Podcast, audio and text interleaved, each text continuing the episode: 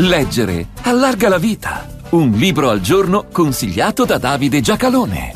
Quella per i libri può divenire un'ossessione, talora diabolica, capace di assorbire per intero le passioni di una persona. In questo libro si raccontano le travagliate vicende di chi da quell'ossessione venne preso, per giunta per testi antichi che si ritiene di origine a loro volta diabolica o direttamente dettati dal diavolo. Arturo Perez Reverte, il Club Dumas, pubblicato nel 1993, poi in italiano da Tropea nel 1997 e successivamente nel 2013 disponibile anche presso Rizzoli.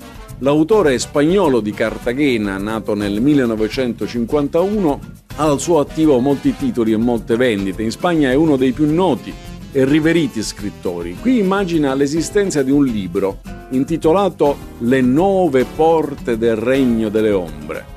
Sarebbe stato scritto nel 1666 da Aristide Torchia e servirebbe ad evocare il diavolo. Per farlo però la formula non è chiara e i collezionisti si disputano la sola copia esistente, dato che Torchia fu mandato a rogo dall'Inquisizione e solo una copia si salvò dalla distruzione. In realtà però si scopre che di copie ce ne sono tre, ma ciascuna con delle differenze minute, sicché si tratta di stabilire quale sia autentica. Della cosa viene incaricato Luca Scorzo, che è al tempo stesso un raffinato conoscitore di testi antichi e un mercenario di quel mondo cinico e disincantato, pronto a far soldi grazie alla febbre che coglie i collezionisti. Riceve questo incarico dunque e si mette sulle tracce sia dei conoscitori che dei possessori delle altre due copie.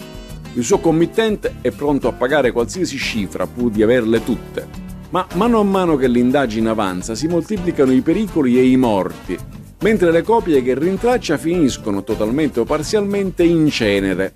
Attorno a Corso, in molti sembrano credere all'origine divina o demoniaca di quel gioco, compresa una ragazza angelo di cui si innamora.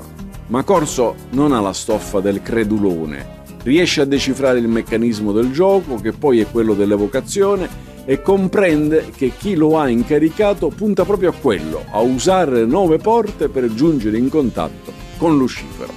Al di là dell'epilogo che il lettore troverà nel libro, come sempre, quel che accomuna tutti i personaggi rilevanti, tutto sommato compreso Corso, è l'essere posseduti dal demone dei libri. Se Corso è diverso dagli altri è perché lui lo fa per convenienza, non certo per fede.